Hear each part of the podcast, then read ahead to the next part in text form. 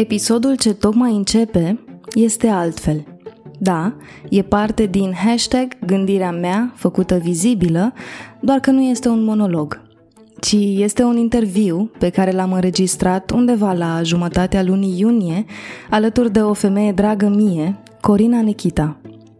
Corina este o femeie pe care o iau drept exemplu de profesionist, de mamă și de soție fericită. Dacă m-ai întreba despre ea, aș zice că nu știu precis cum îi arată agenda sau ce lucrează în fiecare zi, dar știu despre ea că e fericită și trăiește cum îi place.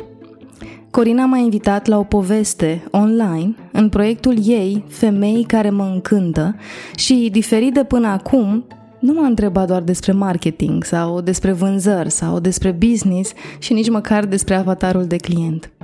M-a întrebat despre mine, despre mine ca femeie, ca învățăcel între ale vieții, ca om.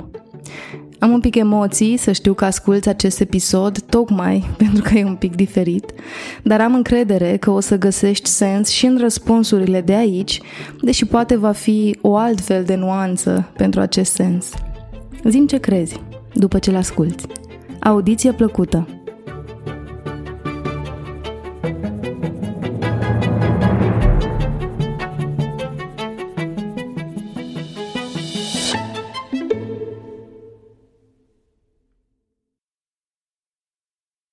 Bună seara și bine ați venit la Femei care mă încântă. Suntem în 15 iunie, am pășit în vară și am invitat această femeie frumoasă, care undeva în amintirea mea rămăsese o fată frumoasă, care am cunoscut-o acum câțiva ani, iar astăzi este invitata mea la Femei care mă încântă și sunt uh, fericită, sunt uh, onorată că Oana Mădălina Vasiu este în seara asta cu mine în proiect. Și Oana... Mulțumesc tare frumos pentru invitație, în primul rând, și mulțumesc și pentru descriere. Tare, tare fain ai pus cuvintele acolo. Da, eram, eram mai mică atunci când ne-am cunoscut noi. Da, erai, erai, erai un, o, o copilă dulce. În, da, în da. ochii mei și în sufletul meu așa era, o copilă dulce și Ultima dată când m-am întâlnit cu tine, cred că în Julius Mall, uh, nici nu mai știu unde, în, în Sephora, așa foarte, foarte scurt, da. era acum câțiva ani. Iar anul trecut, uh, în 2020, când mai toată lumea a stat în fața ecranelor și pe Zoom-uri și pe online, uh, te-am văzut uh, transformându-te. Adică cred că deja erai transformată, dar se vedeau roadele tale, se vedea omul frumos crescut, se vedea omul puternic și vulnerabil uh, care se arăta celorlalți, se vedea profesionistul, profesionistul Oana Mădălina Vasiu care dădea atâta content și valoare pentru toți cei care vor să apară pe social media și să fie sau să vândă pe social media. Așa că tare m-am bucurat când mi-ai zis da. Cu mare drag am zis da, să știi. Vreau să m-ai întrebat înainte de să începem de ce proiectul ăsta și ți-am răspuns că proiectul ăsta pentru că uh, sunt atâtea femei minunate în această lume și femei care sunt inspiraționale și care fac lucruri frumoase și care dăruiesc frumos și atunci ar fi foarte fain ca aceste lumi să se intersecteze, lumea ta, lumea mea, lumea celorlalte pentru că știi unde merge atenția, merge și energia și pentru că împreună uh, aducem și mai frumos, și mai bine și crește exponențial. Mm-hmm. și de acord. Și mă... Da, zi. Te rog, te rog. Voiam să zic că sunt de acord și că mă bucur tare mult uh, că ai făcut descrierea asta în care lumile noastre să se întâlnească. Mi se pare așa fain. Da, pentru că chiar dacă trăim pe aceeași planetă, știi, trăim în lumi diferite. Ele se mai intersectează, mai ales pe, mai ales pe Facebook sau pe Insta, mm-hmm. se intersectează. Și ajungem să ne cunoaștem, să ne împrietenim aici și după aia să ne întâlnim pe stradă sau la o cafea să zici, a, tu ești Oana, a, tu, tu ești, da. a, tu ești, mă bucur să te cunosc în sfârșit în da. carne și oase să te strâng în brațe. Da? De acord. Hai da. să, te întreb, să te întreb, Oana, ai zis în descriere ai zis Corina m-a invitat la o poveste și eu îi spun da. De ce ai zis asta? Ah, um, când ne-am cunoscut noi, prin vreo 2013, să zic așa, Uh, nu știu exact, nu mai știu exact contextul, dar știu precis că purtai niște bluze care mie mi se păreau extraordinar de faine. Era foarte multă uh, mătase naturală și foarte multe alte materiale din astea de finețe, care pentru o fată care, nu mai știu, încă eram la facultate, erau aspiraționale, știi? Într-o zi mi-ar plăcea să port și eu. Și atunci, în telefonul meu, să nu mai știu din ce context, la mine ești Corina Goara. Pentru că purtai brandul. Mm-hmm. Cred că atunci, da, ne- ne-am întâlnit în magazin și te-am întrebat, a, deci de aici sunt bluzele. Uh, și apoi în telefon, așa, așa ai rămas. Cred că de curând te-am schimbat. Ce faină poveste că mi-ai amintit într-adevăr tot așa de începuturile noastre, 2014, nu mai știam în ce an te-am cunoscut. Ceva așa, da. A, așa, cum zici tu, 2014. Uh, și da, purtam o mulțime de bluzițe de la Goara, am și uitat asta și când ai scris tu, așa mi-am amintit că, măi, acum șapte ani, uh, eram la tot felul de cursuri de dezvoltare personală și mă exact. tot uitam pe mine și mă tot descoseam și da, am, uh, aveam, purtam foarte mult uh, Goara, uh, dar da. vreau să zic că de un an și jumătate de când am, mi-am schimbat tot contextul profesional și mi-am dat demisia din corpore și așa, am donat tot, am simțit nevoia să golesc dulapul și să fie gol. Nu cred că mai am nicio bluziță de niciun fel acum. Foarte. Așa a fost să fie. Mersi de, mersi de, de amintirea asta. Hai să te întreb apropo de dezvoltare personală. Mă de dragă, ce înseamnă dezvoltarea personală și dacă crezi tu că numele ăsta e potrivit pentru proces? Și by the way, n-am pregătit nimic cu mădă, mi-a zis hai ghidează-mă și am zis oricum te scot din zona ta profesională și a zis ok, ghidează-mă. Deci e live, live. da. Um, cred că numele de dezvoltare personală avea sens acum câțiva ani, doar că și-a cam pierdut din el în momentul în care a devenit uh, uh, tot mai populară și pentru că legile universale ne duc în echilibru, uh, odată cu popularitatea dezvoltării personale, s-au dezvoltat și oamenii care resping dezvoltarea personală și invariabil acum are și o tentă negativă în unele contexte. Um, nu cred că avem cum să scăpăm vreunii dintre noi de asta. Diferența este că unii o facem proactiv, alții o facem reactiv. Unii o facem conștient, alții o facem complet inconștient. Um, să te angajezi la un nou job înseamnă să înveți să-ți dezvolți noi abilități, poate, și asta e dezvoltare personală. Că se întâmplă într-un context de muncă, da, pot să fiu de acord cu asta, dar dezvoltarea în sine este despre tine și persoana ta. Și atunci, asta e dezvoltare personală, e tot ce trăiești în contexte în care, intenționat sau ba, uh, îți clădești, să zic așa, experiența de viață. Cum ziceam, e diferența între oamenii care consideră că n-au nimic de învățat și că viața e profesorul suprem și că e suficient să fie viața.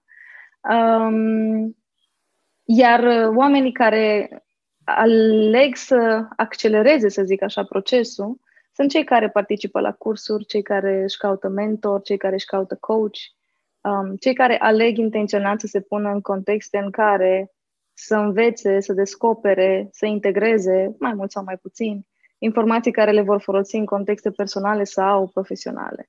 Mm. Um, eu cred mult în dezvoltare personală, ca dovadă și faptul că ne-am întâlnit în 2014 la, la, un, la un curs fix de dezvoltare personală și aș îndrăzni să spun aproape spiritual uh, acel context. Um, așa că da, eu cred în dezvoltare personală, dar cred și mai mult în dezvoltare spirituală și cred că încă suntem departe um, de tot ce avem de descoperit din lumea asta. Important e să mergem în, în direcția aceea. Da.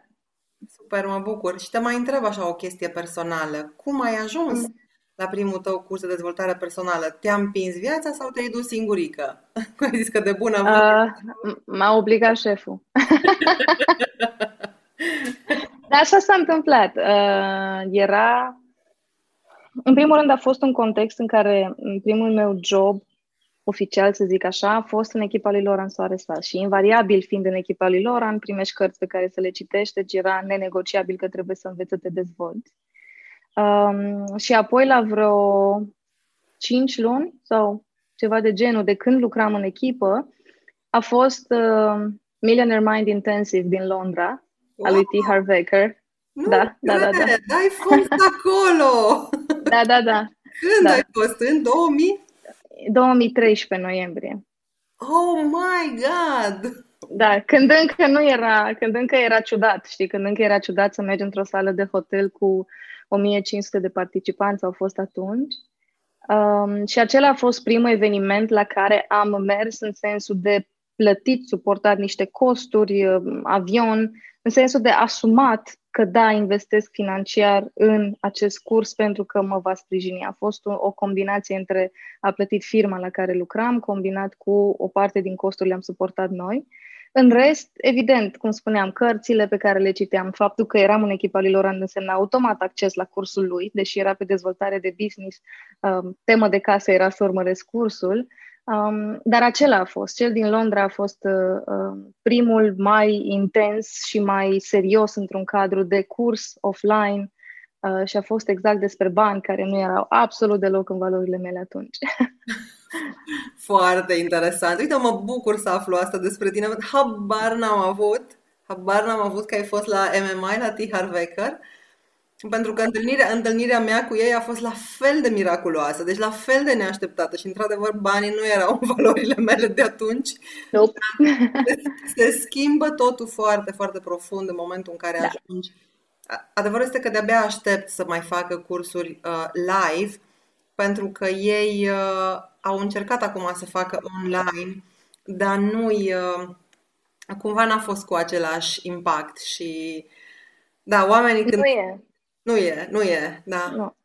Nu pentru că ei au construit direct arhitectura cursului în acele... Nu avem voie să vorbim despre structura cursului, dar ei au construit întregul curs pe interacțiunea dintre oameni, împărțeala în grupuri pentru anumite exerciții, materialele fizice pe care le primeai, um, toate lucrurile astea erau parte din experiență, adică pe bune era un curs experiențial.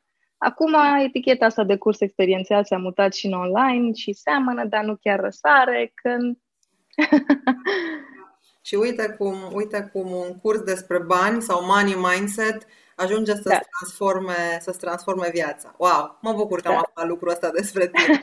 Excepțional. Pot să spun că sunt tare mândră că am ajutat uh, să vină, deci am fost cea care i-a ajutat pe cei de la Success Resources împreună cu încă două doamne din București să facă primul curs în România. Uh-huh. Da, știu. Asta a fost acum, nu mai știu, vreo 3 ani, 2, 3 ani. 19, în 12 iulie. Da. Și da, da, da. o echipă de voluntari, oameni foarte faini, care tot din cursul Essence, acolo unde ne-am întâlnit noi, um, au venit și au ajutat la asta. Și mi s-a părut uh-huh. grozav că s-a întâmplat evenimentul pentru România. Super! Da, da. Wow! Minunat! Oana, mm. ce te face fericită? Hmm. Um, mă face fericită să fiu sănătoasă. Um, mă face fericită să pot să dorm. um, și mă face fericită când reușesc prin ceea ce sunt și ce fac să mă conectez cu alți oameni. Um, e mare lucru să spun asta un introvertit, mm. dar uh, introvertit educat, că acum oricui ei spune că aș fi introvertit ar zice că nu e adevărat, dar form, cum să zic, naturalul din mine într-acolo este, adică pentru mine sâmbăta ideală este să stau în pat singură și să moței acolo și să citesc sau să mă uit la seriale. Um, mă face fericită să-mi creez contexte în care mă conectez cu oamenii pentru că am învățat să fac asta. Um, nu era ceva natural și mai ales am, am fost crescută și educată de sistemul din România, nu alt context, să fiu în concurență constant cu oameni, cu alte femei, cu alte companii Până când am obosit acum vreo trei ani și am zis că there's gotta be a better way. Hmm. Uh, și am înțeles că parcă e mai bine cu împreună decât cu unii împotriva celorlalți. Și acum, astăzi, îmi place ca prin ceea ce fac, ceea ce creez, um, să reușesc să mă conectez cu oamenii, fie că e la nivel personal, fie că e la nivel profesional. Și proiectele în care mă implic de câteva luni de zile au uh, ca principal criteriu să-mi placă proiectul și oamenii care îl fac. Altfel aleg să nu mă implic. Um, mă mai face fericită să am bani, apropo de valori. Uh, mă mai face fericită să știu să mă bucur de ei. Uh, pentru că asta, apropo de cursul din Londra, eram dintre cei care they were savers și nu cheltuiam nimic. mm-hmm. și asta teoretic venea cu o stare de siguranță, practic cu multă stare de frustrare, pentru că nu mă bucuram, deși aveam, făceam bani, produceam, dar nu mă bucuram de ei și nici asta nu e o stare prea sănătoasă. Mă mai face fericită să iubesc um, și mă face fericită să dansez e al naivii de dor de petrecerile de salsa și întârzie să înceapă și așteptăm cu sufletul la gură toți dansatorii, să dea cineva startul și să facă o petrecere. Probabil va fi un mini-festival. Hmm. Deci să înțeleg că ești uh, dansatoare? Da. Hmm. Și asta. Da. da. Îmi place să te descoperi și dansatoare. Pentru că, da, corpul este, până la urmă, este templu sufletului este. și uh, e important să se miște natural, să avem grijă de el. Ești foarte frumoasă. Ți-am spus înainte de, înainte de acest live, dar îmi dau seama că acum e important să spui live. Ești o femeie foarte frumoasă, foarte frumoasă. Acum că mi-ai zis de dans, îmi vin în minte uh, dansatoarele de flamenco Mm, da, mă ajută și cocu spaniol de acum, da, da, da, da. Mi-ar plăcea să știu flamenco, nu știu, dar uh, uite, apropo de ce mă face fericită, mi închipui că m-ar făcea fericită o seară de flamenco în Spania, uh, așa autentic cum o fac ei. Um, am mai văzut aici spectacole, respectiv în Turcia, dar la ei acasă îmi doresc să se întâmple și sper să reușesc vara asta să fac, să, să particip la una, la o seară de flamenco. Mm, așa să fie, cum îți dorești tu. Oana, um, cum îți începi tu o dimineață? N-am ritualuri extraordinar de spirituale, deși um, recunosc că am din ce în ce mai mult tendința să mă duc înspre ele. Uh, o încep în primul rând uh, deschizându-mi ochii și alegând intenționat să nu mă ridic imediat. Uh-huh. Efectiv, sunt dimineți în care mă uit la ceas când sună alarma și aleg să mă întorc pe spate, cu ochii închiși și să mă rog, în orice formă înseamnă asta, în fiecare zi se schimbă nuanța, um, și abia după aceea să mă ridic. Iar apoi dimineața începe cu um, partea de efectiv igienă, make-up, pregătit pentru ziua respectivă. Îmi deschid agenda și, deși știu că o seară înainte cam ce am în ziua respectivă, mă uit dacă mai, au, au mai apărut ceva urgențe, pentru că aleg să nu verific mail-ul după ora 18 și atunci, dacă apar noutăți, mă uit să văd dacă e ceva ce arde. Dacă nu, agenda mea e stabilită în avans și uh, aleg să nu îmi pun în aceeași săptămână ședințe noi în, a- în acea săptămână, ci în următoarea. Um, și atunci dimineața e foarte mult despre, ok, ce am de făcut astăzi și cât timp mai am până când trebuie să încep. Iar dacă e timp, um, aici jos, la parterul blocului, avem o cafenea și uneori uh, coborâm acolo și mâncăm un croissant și o cafea. Nu sunt mare băutoare de cafea, decât dacă sunt foarte obosită. Um, și atunci asta e un obicei relativ nou format de a coborâ la cafea. Nu prea înțelegeam chestia asta înainte, mi se părea să cobor la cafea. It's weird. De ce ai plecat din casă? Introvertitul din nou. De ce ai plecat din casă unde e cald și bine? să mergi la o cafenea. Uh, dar a, a devenit un ritual și cred că ce îmi place cel mai mult e că îl facem împreună eu cu Ștefan, iubitul meu, și atunci uh, cred că e mai mult despre a fi cu el decât despre cafea. Știi? Adică dacă mi-ai dat și apă, ar fi la fel de fain. Uh-huh. Uh, și cam atât. Apoi îmi încep treaba, care treabă poate să însemne să înregistrez podcastul, treabă poate să însemne să încep sesiunile de consultanță sau um, ședințele cu echipa GRAI pentru proiectele noastre interne. și uite, am ajuns iară la muncă, ceea ce mie îmi spune că... Dar putem, putem, să, ne de, putem să deviem? nu, e în regulă, e în regulă, pentru că mie mi se pare uh, fenomenal, uh, mai ales că eu sunt mamă de trei băieți mari acum și tot timpul le spun uh, ce vă face fericiți, ce vă face fericiți, ce... nu credeți ce se spune, că trebuie să fii ceva anume ca să ai bani, ca să-ți fie bine. Nu așa funcționează universul ăsta, am fost condiționați, suntem învățați greșit. ce te pasionează, ce te face fericit, ce ai putea să faci uh, pentru tot restul vieții tale. Sau să începi acum, pentru că lucrurile se schimbă. Le spun nimic nu-i definitiv. Fă alegerea care te face fericit acum și după aia o să vezi, o să faci alte alegeri și alte alegeri și nu spune nimeni să alegi pentru următorii 20 sau 30 de ani. Și um, pentru că tu tot ajungi la grai și la podcast și la Thinking May Visible și la consultanțele tale, uh, fie toți oamenii care te știu deja, iar cei care nu te știu, te vor ști de acum înainte că ești super, super pasionată de ceea ce faci. Mm. Îți place mm-hmm. foarte mult uh, ceea ce faci. Și înțeleg, Oana, că uh, ai învățat să pui bariere și după uh. 18 pare, pare că ai, ai zis Știi că era Am zis de mail, știi, dar social media rămâne. am, am zis de mail, dar mailul nu mai verific, social media încă mai rămâne, uh, dar rămâne partea personală, de fapt, și pe social media. Adică, nu știu, discuțiile pe Messenger cu prietenele mele sau cu sora mea sau cu părinții mei. Um, dar da, de, de câteva luni am făcut un pact cu mine în care să nu verific mail-ul după ora 6. Dacă anxietatea mea mă face să verific mail-ul, măcar să nu răspund. Adică să nu vadă altcineva mail de la Mădălina la ora 7 seara. Uh, dacă până acum câțiva ani consideram că ăsta este semn de uh, profesionalism și de wow, cât de ocupată ești și cât de pe poziție ești, uh, acum am înțeles că nu e deloc așa și că atâta timp cât nu pun limite, nu voi putea continua să fac la același nivel, cu același drag, exact cum ai spus tu, ceea ce fac. Mi-am dat seama de când am început să pun limite, deși e inconfortabil, e tare inconfortabil când îți sună telefonul și vezi că e un client și nu-i răspunzi în weekend sau după șase. Um, te testează un pic, dar mi-am dat seama că reuș- reușesc să fac mult mai cu drag ce fac pentru că știu că există o limită până la care trebuie să trag. Chiar dacă sunt obosită, știu că până la șase trebuie să fac asta, asta și asta, iar apoi de la șase jumate, șapte mă duc la sală sau ies cu fetele sau ce avea un program.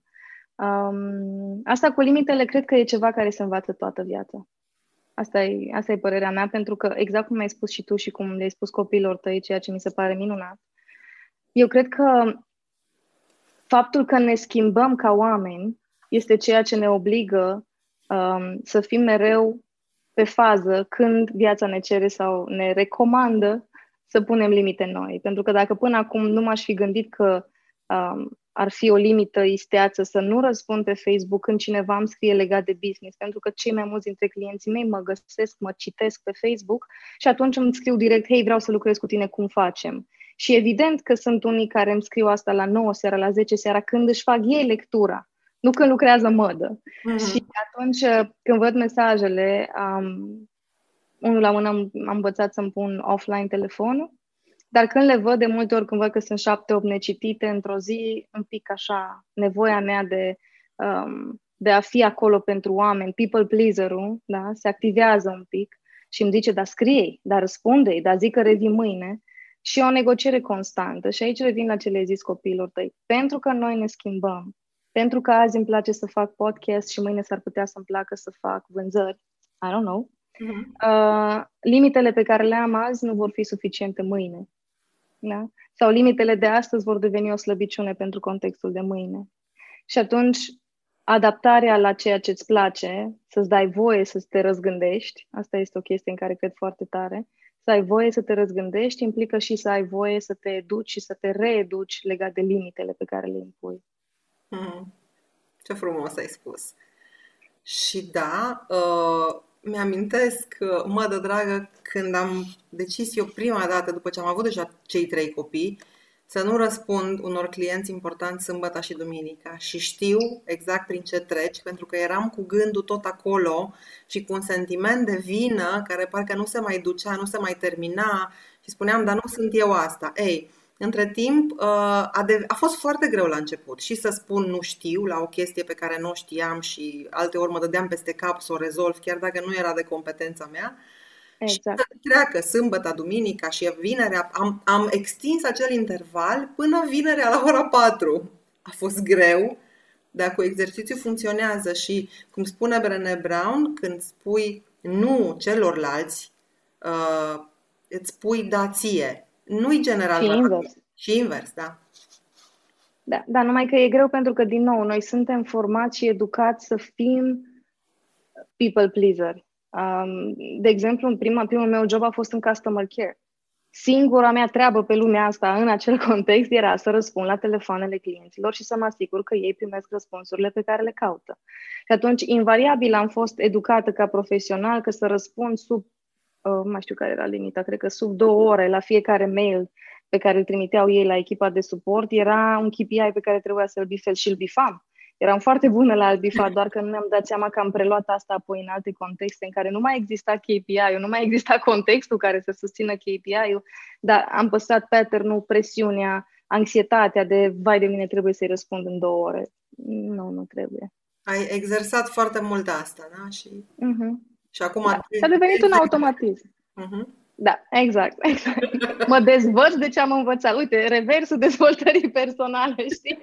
Înveți ceva și apoi te dezveți. Da. Păi da, că asta spune Alvin Toffler în Șocul Viitorului, da? Că spunea, analfabeții secolului 21 nu vor fi cei care nu vor ști să scrie, să citească, ci cei care nu vor ști să se dezvețe de ceea ce au învățat. Deci cumva și exact. noi să ne, să ne dăm seama care sunt obiceiurile care nu ne mai sunt de folos, pentru că suntem exact. un nou nouă Corina, o nouă Oana Mădă, da? Uh, și nu ne mai sunt de folos aceste obiceiuri și atunci să le exersăm, uh, să exersăm altele noi. Și da. acum, legat de asta, să te mai întreb ce. Mm. Te rog. legat de asta. Uh, cât de important este să te iubești pe tine însăți? E tot ce ai de făcut în viața asta. Dacă ar fi să existe o listă de tascuri pe care să o primești când te naști, nu tu, mama ta. și să zică, doi, când, când face 10 ani, dă scrisoarea asta copilului tău, atât ar scrie în ea. Nimic mai mult. Că nu avem nevoie de nimic mai mult, pentru că uh, din iubirea de sine vine orice altceva. Din iubirea de sine îți alegi afacerea, din iubirea de sine îți alegi cariera, din iubirea de sine îți alegi partenerul sau partenerii, um, din iubirea de sine îți alegi prietenii, oamenii cu care îți petrești timpul, hobby-urile. Toate pleacă de acolo. Doar că deconectându-ne, și de multe ori avem discuții în cercul de prieteni despre când anume se întâmplă deconectarea, deconectându-ne de iubirea asta de sine, căutăm foarte multe elemente din afară care să ne amintească. Când eram mici, ne întreba cineva ce-ți place, ce te face fericit, hmm. ce-ți place, ce vrei să te faci când te faci mare. Nu trebuia să fie un grup de prieteni lângă noi ca să știm ce să spunem. O spuneam, pentru că știam. Și la un moment dat, undeva pe parcurs, am uitat și am început să căutăm apoi în exterior confirmări, reconfirmări, experiențe care să ne aducă aminte ce am uitat atunci. De asta zic că din perspectiva mea, apropo de cât de importantă e iubirea de sine, eu chiar cred că e singurul lucru pe care îl avem de făcut. Să învățăm, să testăm, să căutăm. În orice formă înseamnă căuta. Pentru unii e despre spiritualitate, pentru alții e despre făcut șapte afaceri și dat nouă din ele de gard, ca în ultima să iasă lucrurile și să spună, e, uite, pot să mor fericit, mi-a ieșit una. Um, pentru alții e despre a avea copii. Dar toate, toate astea au la bază iubirea de sine sau lipsa ei de tine. Mulțumesc! Mulțumesc pentru răspunsul tău. Uh, mi-a, mi-a, uh, mi-a venit o idee și uite, mi-a și plecat gândul. Mi-a hmm. venit și mi-a și plecat. Știți cum se întâmplă? Vine și dacă da. nu eu sunt, uh, eu sunt genul care notează, dar acum m-am mai fascinat așa povestind. am uitat să iau notițe. Chiar am uitat să iau notițe. Iubirea de sine. Da, și eu cred că este, uh, este tot ceea ce ai de făcut în viață și e foarte greu de înțeles cum, adică să mă iubesc pe... Adică ajunge la oameni, iubește-te pe tine însuți sau cunoaște pe tine însuți, dar cum o, da. fac asta? Da? Habar n-am, care sunt pași? Arată-mi un sistem. E, există Nu și... mai răspunzi la mail după ora 6, uite. În, încep, exact, încep cu chestii simple, da? Să faci, să faci loc pentru tine în viața ta, cum zic eu. Dom'le, fă loc pentru tine în viața ta. Că e plină de, e plină de alții și de multe ori e plină de de foarte, foarte mulți oameni necunoscuți și de proiectele lor și tu nu mai ai loc pentru tine. să vezi cine ești tu și ce-ți dorești tu și ce iubești tu. Ah, gata, mi-am amintit. Asta am vrut să te întreb. Ce îți doreai să te faci când erai mică? Ah, cântăreață. Cântăreață. Da. da, da, da. Doar că trauma cu liceul de artă mm, mi-a omorât complet dorința și pasiunea și probabil și talentul. Nu știu, că n-am mai avut curaj să mă întorc sau să mă duc la ore de canto, acum adult fiind. Um, dar da, dacă mă întrebai, asta era by, by default. De asta am și fost trimisă la, la liceul de artă de părinții mei, dar uh, acolo nu era atât de mult despre talent cât era despre sistem, nu era atât de mult despre a-ți plăcea cât era despre a bifa note. Um, și probabil că rebela din mine a zis, mie mi-ați promis că o să mă simt bine făcând asta mm-hmm. și eu nu mă simt bine. Așa că am plecat. Mm, am mai aflat un lucru nou despre tine acum. Uh, să știi că și eu îmi doream să fiu cântăreață când am fost mică. Și dacă mă întrebai, deci îmi doream să fiu cântăreață, clar îmi doream să fiu pe scenă, un soi de artistă cântăreață și îmi doream să fiu și vânzătoare de înghețată. Mi se pare corect. Să cânti bine și să mănânci înghețată ce altceva ar mai conta?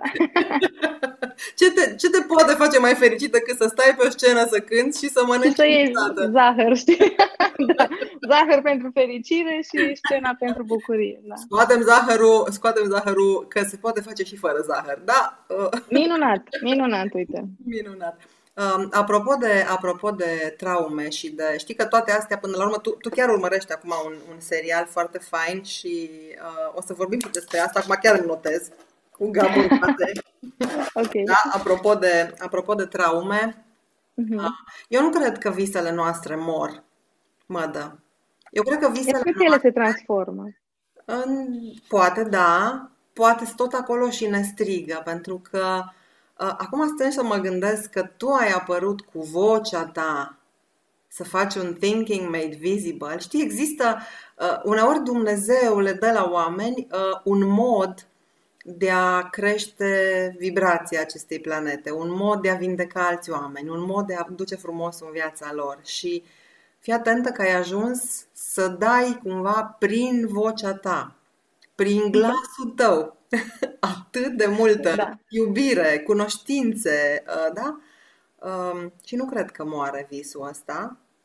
Nu, cred că, uite, Daniel Zărnescu avea, apropo de Thinking Made Visible, într-unul din episoadele din podcast, uh, mi-a zis, uh, vorbeam despre carieră, despre scriitor, despre oamenii care îndrăznesc sau ba să-și urmeze visele și zicea acolo că există un concept de la un scriitor, dar n-aș vrea să-i strig numele, așa că o să, o să vă încurajez să ascultați episodul cu Daniel ca să-i luați numele autorului, care zice așa, există viață trăită și viață netrăită. Viața netrăită e tot ce puteam să fim dacă nu ne-ar fi fost frică. Hmm. Și mai completează cu faptul că există carieră umbră, care cariera umbră este acea carieră pe care ai ales-o cumva în detrimentul chemării tale. Și mă întorc aici ca să fac legătura cu Thinking Made Visible. Din primul moment în care am început să fac podcasting, și asta se întâmpla în 2017, am știut că asta este o carieră umbră. O altă formă prin care cântăreața își folosește vocea ca să ducă ceva în viețile oamenilor din primul moment în care am primit primele mesaje legate de căldura vocii mele, de faptul că unii oameni spun că e cel mai liniștitor pentru ei să asculte podcastul înainte să se culce pentru că îi liniștește. Mie mi se părea că i-ar agita, dar suntem mulți de multe feluri. Um, am făcut un pas în spate și am zis cam așa primește complimente și o cântăreață. Exact cum își dorea copila Mădălina să fie. Și am zâmbit și am zis, uite că într-o formă sau alta am ales o carieră umbră care să susțină în continuare, um, nu știu, legătura mea cu vocea, cu sunetul, cu a transmite prin cuvinte. Deci da, ai, ai intuit bine și are foarte mult sens pentru mine și sunt absolut convinsă că în acest moment trăiesc în fiecare zi prin podcast această carieră umbră, o continuare a ceea ce copila Mădălina și-ar fi dorit cu speranța sau, cred că e greșit spus speranța, dar cu deschiderea ca dacă în viața asta sau în alta va fi potrivit pentru mine să fiu cântăreață, să se întâmple și asta. cu, cu siguranță o să se întâmple. Uh, da, vocea ta este foarte liniștitoare și are un timbru extraordinar și uh, mă, da, eu am împlinit anul acesta 47 de ani. Tu ești înainte. foarte tânără. Tu ești foarte tânără. Și îți spuneam înainte de să intrăm în live că am o prietenă care a fost și ea în uh, Femei care mă încântă și este o suedeză de 57 de ani, Marie Offengard care atât de frumos visează și atâtea chestii noi face și pe mine mă fascinează o femeie la 57 de ani care să viseze și să facă atâtea lucruri noi. De asemenea, modelul meu de, de femeie, mentor, teacher, leader, are 72 de ani. o iubesc. Deci este timp, dacă Dumnezeu ne ține în viață și ne dă șansa să fim recunoscători în fiecare dimineață pentru fiecare dimineață și pentru fiecare respirație, este timp. Uh, am făcut un curs cu un tip pe care ți-l recomand foarte tare și poate cine ne ascultă, cine știe. Uh, Duncan Lorien se numește, uh, un australian care predă muzică, Understanding of Music, într-un fel în care, mă dă, eu am stat trei zile cu fiul meu cel mare la acest curs, un fel de essence al muzicii, da? Ce frumos! După trei zile, mă, dă, m-am pus la pianina aia, n-aș putea să spun ce cânt. Dacă stau cu pixul și mă, știa, am învățat și eu acum D, A, B, C, G, da? Uh-huh. Uh, am compus un cânte care se numește The Soul, The Soul Calling Song. Ce frumos! Deci, se poate, mi-am dat seama că există niște blocaje, apropo de traume, în subconștientul nostru, care nu ne lasă să fim ceea ce visam să fim, dar poate să apară în viața noastră un om, un moment, un curs, un eveniment și care schimbă total asta. Și pot visa să fiu și cântăreață cândva și ți-l recomand cu drag, ți-l recomand cu drag dacă ai pășit pe calea asta. Mulțumesc. Aș minți să spun că am pășit pe calea asta, dar recunosc că au fost momente în care în ultimii doi ani de zile m-am întrebat cum ar fi dacă aș relua orele de canto. Pentru că asta cu cariera umbră e ceva ce am observat-o de când eram în clasa a patra, când am început să fac și dansuri. Nu aveam curaj să cânt pe scenă, dar să dansez pe scenă era piece of cake. Mm-hmm. și am făcut uh, 10 ani de dansuri în care, practic, îmi trăiam dorința de când eram mică, ideea era să fii pe scenă. Asta era, de fapt, ce îți plăcea. Să fii pe scenă și faptul că alții zâmbeau și râdeau și te felicitau pentru ce făceai tu pe scenă. Și atunci uh, s-a mutat asta în dans. Apoi uh, am, m-am rupt un pic de partea asta a mea mai artistică legat de dans și legat de um, Legat de muzică, am continuat să dansez doar la nivel de social, dansuri latino, salsa și așa mai departe. Um, și acum, de vreo trei ani de zile, am conștientizat cum, dacă mă uit în urmă, ceea ce este constant în viața mea are legătură cu muzica, fie cântată, fie dansată. Și acum se completează cu podcastul. Deci, exact cum ai spus și tu, um, sunt convinsă că într-o formă sau alta, dacă e menit să fie, am să descoper și legături și completări și conexiuni și de toate. Și poate într-o zi o să cântăm împreună. Uite, astăzi doar vorbim împreună în 15 iunie 2021. Într-o zi o să cântăm împreună. Mi-aduc Eu las ușa deschisă. da, da, da, toate. Universule, ai auzit, da? Ne-ai auzit. Ai recepționat. Universule, e pe, și ești pe recepție, da? Am transmis um, o solistă foarte faină și dragă prietenă de-a mea, uh, Diana Țugui, la un moment dat o întrebasem dacă, um, dacă vrea să o învețe pe o prietenă de-a mea care își dorea foarte mult să cânte și să facă niște ore de canto. Și a zis, mă, eu fac cu profesioniști, cu cei care lucrează pe scenă, cu... dar zice, dacă îi place așa de mult să cânte, nu îi recomand să se apuce acum de lecții de canto, pentru că s-ar putea să nu-i mai placă. Exact. Ceea ce îi place ei cel mai mult, să-și pună în casă și să cânte, să cânte toată ziua, când lucrează, când spală vase, când face duș, când, când e în grădină, pentru că asta o să-i dea o mare bucurie. Și după aceea, dacă vrea să facă și o carieră din asta, o să vadă. Dar la început, să-și dea voie să simtă bucuria. Exact. Eu sunt convinsă că um, dacă sistemul educațional școlar din România nu era atât de rigid, și eu, la fel ca și mulți alți colegi de-ai mei, care poate că au, au, au terminat chiar liceu, eu am fost în, în clasa gimnazială acolo, Um, am colegi care au terminat liceul la liceu de artă și cu toate astea, cred că dintre toți, sper să nu greșesc, dar nu sunt mai mult de cinci care să fi continuat la conservator sau să cânte. Doar cinci au rezistat să nu-și omoare pasiunea, pentru că toți erau extraordinar de talentați, dar sistemul ăla te termina psihic, ăsta e adevărul. Um, orele și felul în care erau ele structurate, de exemplu, marțea, țin minte că aveam ore de dimineață de la șapte jumătate până la cinci după amiaza, cu tot cu uh, practică, instrument uh, și așa mai departe. Invariabil, un copil de 10-12 ani, în contextul ăsta, n-are cum să considere că e fain. Da, e fain când ești pe scenă, dar nu ai voie să ajungi în orchestra școlii decât din clasa 5-a.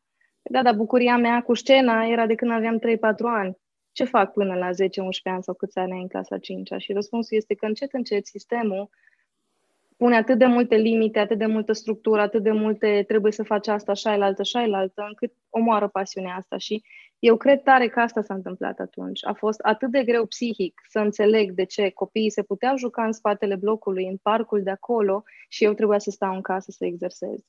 Oricât de mult ar fi încercat părinții mei și sunt convinsă că și lor le era greu să mă țină închisă în casă, să-mi spună repetă știind că am, urmează un examen la instrument. Um, și lor le era greu să mă țin acolo, auzindu-i pe copiii din spatele blocului și chiar pe sora mea care zicea, hei, mă duc afară. Um, deci cred că în cazul meu, sistemul a fost cel care a omorât pasiunea și în cazul prietenei tale, apropo de sfatul pe care l-a dat chiar un profesionist, de uite, cântă întâi, vezi dacă chiar te vezi făcând asta, du-te până în stadiul în care să spui, da, sunt pregătit să fac doar asta, e un sfat care mi se pare extrem de relevant, tocmai pentru că, exact cum a zis și ea, s-ar putea că în momentul în care te apuci de lecții profesioniste, să-ți moară pasiunea, da. Mm. Of, Doamne, ar fi atât de multe de schimbat în sistem. Știi, Duncan la curs ne spunea că în Grecia antică fiecare copil știa să cânte la trei instrumente până la vârsta de, 3 ani, de 13 ani. Și pentru că se preda simplu, pentru că modul de predare contează. Cine ești tu ca om contează în primul rând, cine ești tu cel care predai, uh, cum predai, ce predai, pentru că sunt chestii care sunt făcute cu bună știință foarte complicate și de neînțeles. Exact cum s-a întâmplat pentru mine când am zis, nu se poate, poate fi muzica chiar atât de simplă? Acum nu, Beatles nu știau să citească partiturile pe bune, Michael Jackson a citit partituri în viața lui pe bune, deci atât de multe uh, ahauri am avut, știi? Uh, Numele pe care le-ai menționat n-au ajuns unde au ajuns pentru partea tehnică, au ajuns pentru trăire. și tot, tot la curs la Essence în 2014 am cunoscut, uh, atunci a fost întâlnirea mea și cu astrologia și am cunoscut un, un cântăresc de pian pe Bogdan Ota, care îmi povestea că el a început să cânte pentru că profesoara lui de pian era o povestitoare. Clapele erau, nu știu, casa ă, piticilor și pitici aveau un castel și în fiecare melodie se întâmpla o poveste. Și după care a zis, dacă ar fi să stau acum să compun cu portativ în față, aș compune ca un copil de clasa ă, de 5 ani dar pentru că îmi dau voie să stau, să mă conectez cu mine și să fiu inspirat, cineva îmi trimite și am înțeles ce înseamnă să-ți trimite cineva da. ceva.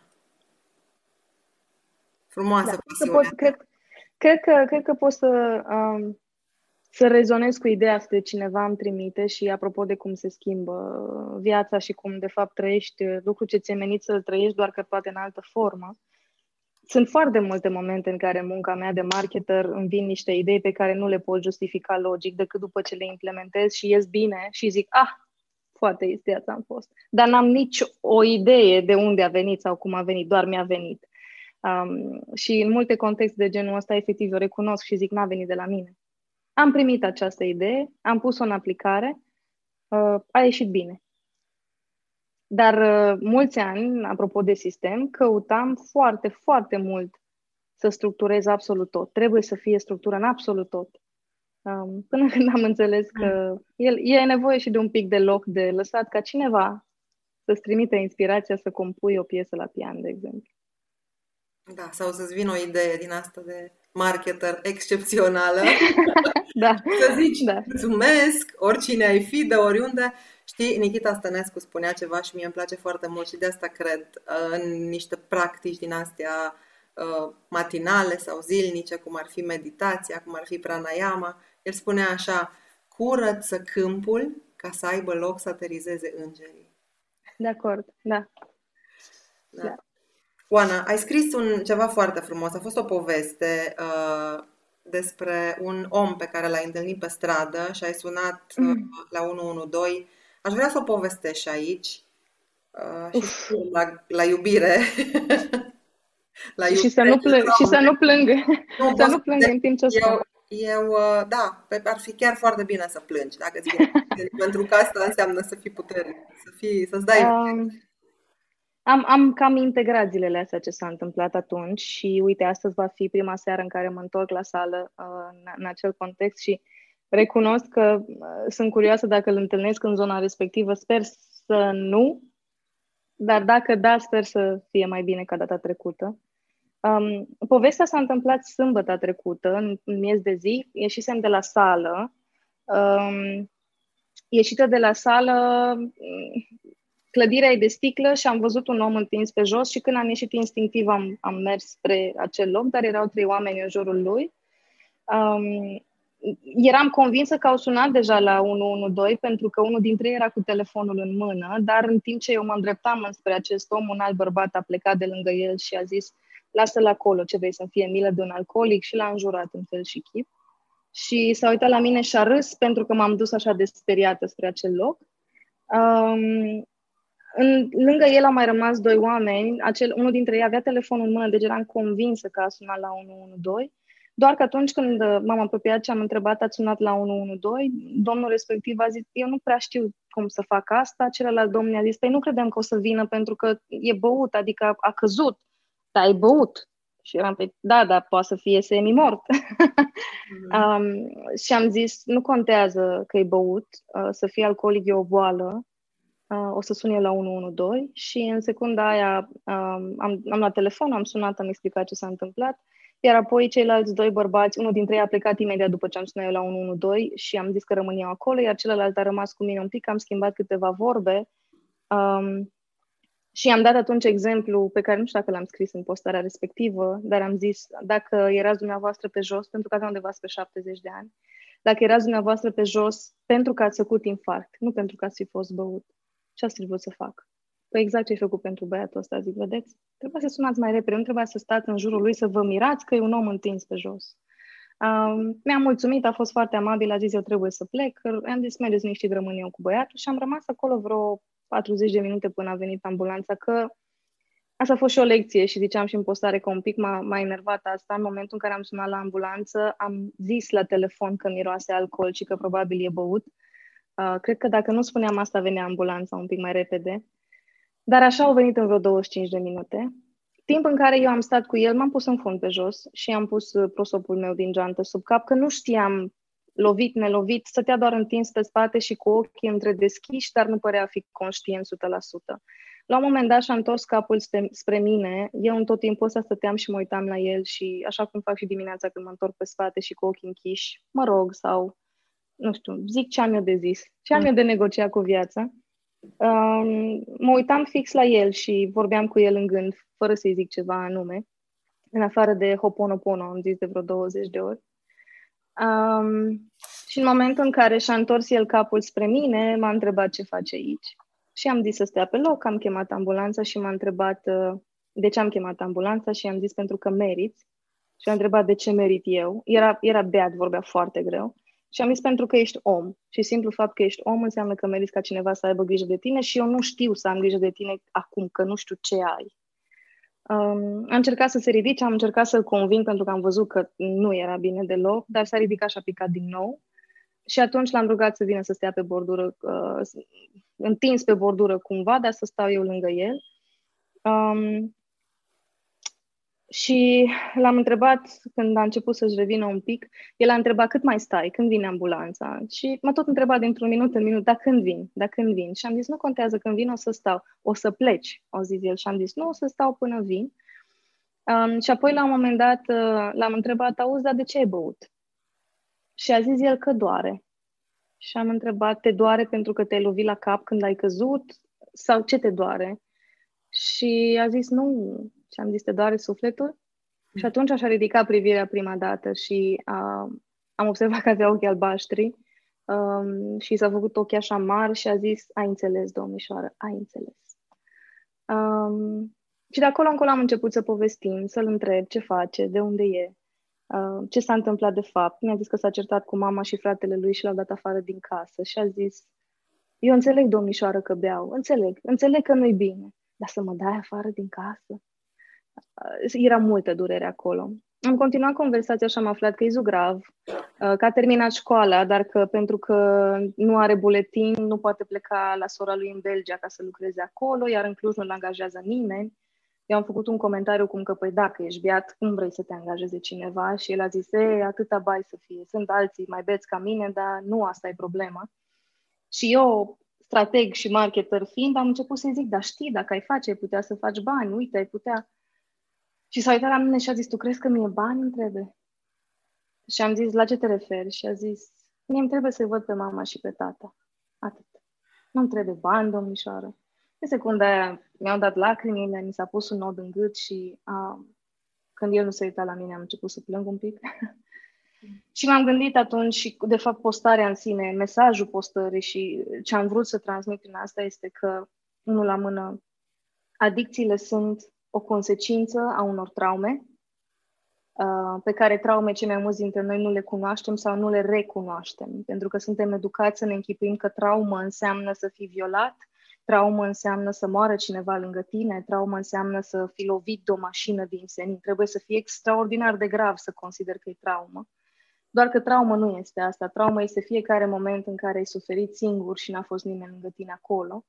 Um, traumă e neatenția părinților atunci când tu, copil fiind, ai cea mai mare nevoie de ea, pentru că până când cortexul nostru prefrontal se formează, adică până pe la vreo 21-25 de ani, poate să-ți spună oricine orice, că oricum partea emoțională va domina. Um, și postarea în sine, mesajul postării a fost uh, despre asta, despre adicții în primul rând, iar apoi a fost despre a lăsa deoparte prejudecățile și despre cum exact primul bărbat care a zis ce vrei să-mi fie milă de un alcoolic, a plecat de acolo având o țigară în mână și îmi venea să zic, boss, hai să vorbim despre adicții, vrei? Um, dar n-ai cu cine vorba aia. Uh, și îndemnul postării era ca lumea să se uite la The Wisdom of Trauma, care este ultimul documentar uh, publicat de Gabor Mate. Um, a fost uh, online gratuit până ieri, bănuiesc că de acum încolo va fi plătit, nu cred că îl vor, uh, îl vor scoate. Este un uh, documentar de aproape două ore în care Gabor Mate, unul dintre cei mai uh, populari uh, experți pe studiul traumei și al adicțiilor, uh, pune la un loc mai multe informații despre asta. Evident, documentarul ăsta are mult mai mult sens dacă ai și citit cărțile lui sau dacă ai văzut celelalte documentare pe care el le are, pentru că sunt mai multe.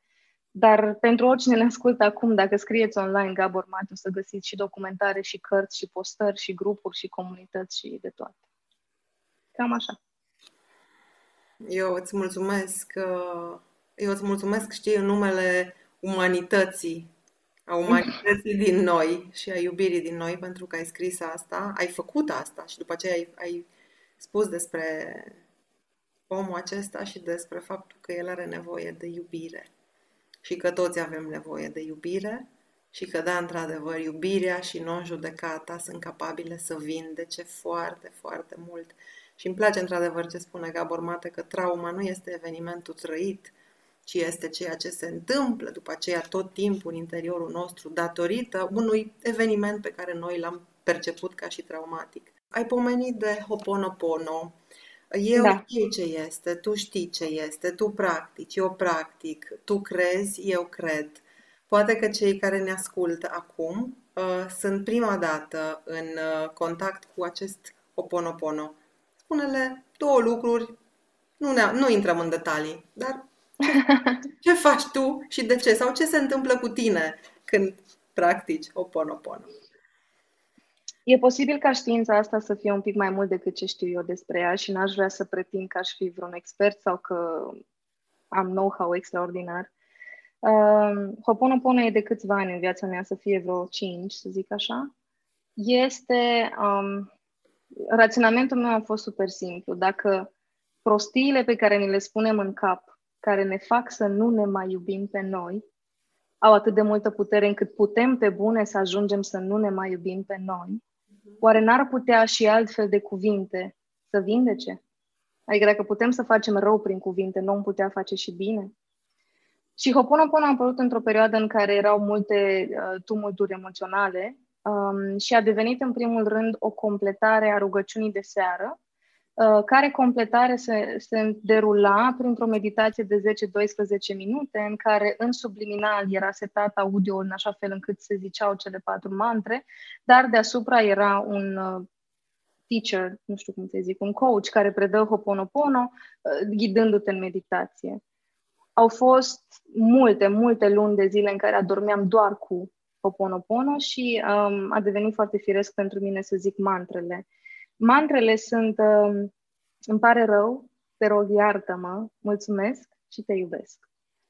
Um, cel mai fain impact l-a avut în viața mea când uitându-mă la un film, mult spus în viața mea, cel mai fain l-am văzut exprimate pe bune de o cultură hawaiană, că de acolo vin, într-un film în care o familie în care s-a certat fica de vreo 40 de ani cu tatăl ei, de 10 ani nu-și vorbiseră, când s-au reîntâlnit și în urma unui um, eveniment mai greu pentru, pentru familie, s-au pus la povești, discursul lor, scenariul lor era așa, ea a zis, îmi pare rău că am plecat, el a zis, îmi pare rău că te-am lăsat să pleci, te rog iartă-mă că n-am știut să vin înapoi, el a zis, te rog iartă-mă că n-am știut să vin la tine, ea a spus mulțumesc că m-ai așteptat, el a spus mulțumesc că ai ales să vin apoi, apoi ea a spus te iubesc și o să o fac întotdeauna. Și asta a zis și el.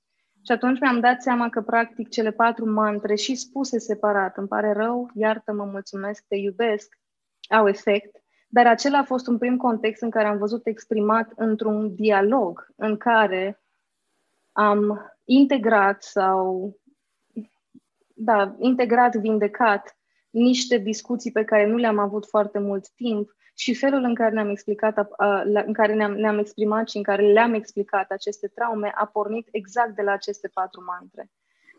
Asta e Hoponopono și e ceea ce folosesc în momentele de încărcătură emoțională foarte mare și de bine și de rău. Mm. Sau în momentele în care efectiv nu reușesc să, să adorm sau nu reușesc să mă calmez. Um, dacă te uiți la mine în agenda, sunt uh, momente în care după sesiuni de lucru sau în zile în care efectiv nu-mi iese, că nu întotdeauna mi iese, am pagini întregi scrise cu ele patru. pe diagonală, pe lungime, pe, pe, pe. Um, și da, asta am făcut și sâmbătă când l-am văzut acolo întins jos, pentru că nu știam cum faci să trimiți energie bună cuiva care e întins pe jos și ți-e frică să te apropii de el? Am văzut că respiră, de asta n-am insistat mai mult, dar nu știam dacă e lovit la cap, cât de tare a căzut, n-am vrut să-l mișc. Am făcut și eu ce am văzut în seriale. Lasă-l în pace, stai lângă el, pune ceva sub cap dacă poți, dar nu mișca. Um, și asta am știut să fac. Am, am deschis gura și am început să zic mantrele și cred că șoptind m-a auzit de și-a întors capul spre mine și mi s-au întâlnit ochii. Hmm. Să sperăm că e bine, să sperăm că mâine nu o să-l întâlnești sau că într-o zi o să-l întâlnești și te va aștepta ca să-ți spună altceva sau ca să-ți spună... Da, a fost, a fost foarte tare că atunci când, atunci când l-au luat paramedicii, apropo de copil, eu am vorbit cu copilul din el acolo. Până au venit paramedici, a fost copilul din el și apoi când l-a dus la ambulanță, cum am stat jos, cred că n-a văzut nu știu, cum eram îmbrăcată, cum arătam, cine eram, n-a, n-a avut. Dar când m-am ridicat și l-am, am mers cu el la ambulanță și cu paramedici și m-am văzut, a zis, dar nu-mi dai numărul tău de telefon? Și eram, ah, e bine, e bine. ok, s-o fi lovit la cap, dar acum mai bine. Dacă, dacă s-a activat bărbatul din el, știi, um, și paramedicii s-au uitat la mine și au zis, domnișoară, e bine. Și am zis, da, e bine. Dacă mi-am întors la asta, e bine. o, super. și, și terminăm noi așa într-o notă din asta optimistă, minunată. Um, ce pot eu să zic? Um, că am învățat despre tine, te-am văzut acum așa mai frumoasă decât te-am văzut la începutul interviului, uh, pentru că ți-ai dat voie să-ți deschizi sufletul, să ne vorbești despre rugăciunile tale de dimineață, de cele de seară, despre cum pui bariere în viața ta, despre cât de mult îți pasă de ceilalți, despre Hoponopono, și nu pot decât să-ți mulțumesc, să te iubesc, uh, să îmi pare rău că timpul s-a scurt așa de, de, de, de și să, să mă ierți dacă am întrebat prea mult sau am întrebat prea puțin. Te iubesc! Foarte frumos ai integrat cele patru. Îți mulțumesc pentru asta. Îți mulțumesc și pentru invitație.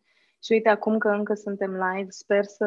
Um, ca îndemnul ăsta și îndemnul despre care ne-am vorbit înainte să începem, de a continua seria asta și chiar de a o transforma în ceva care se întâmplă un pic mai des și care poate să se transforme într-o emisiune pe bune, care să fie pe YouTube și poate să aibă un podcast, uh, să devină realitate.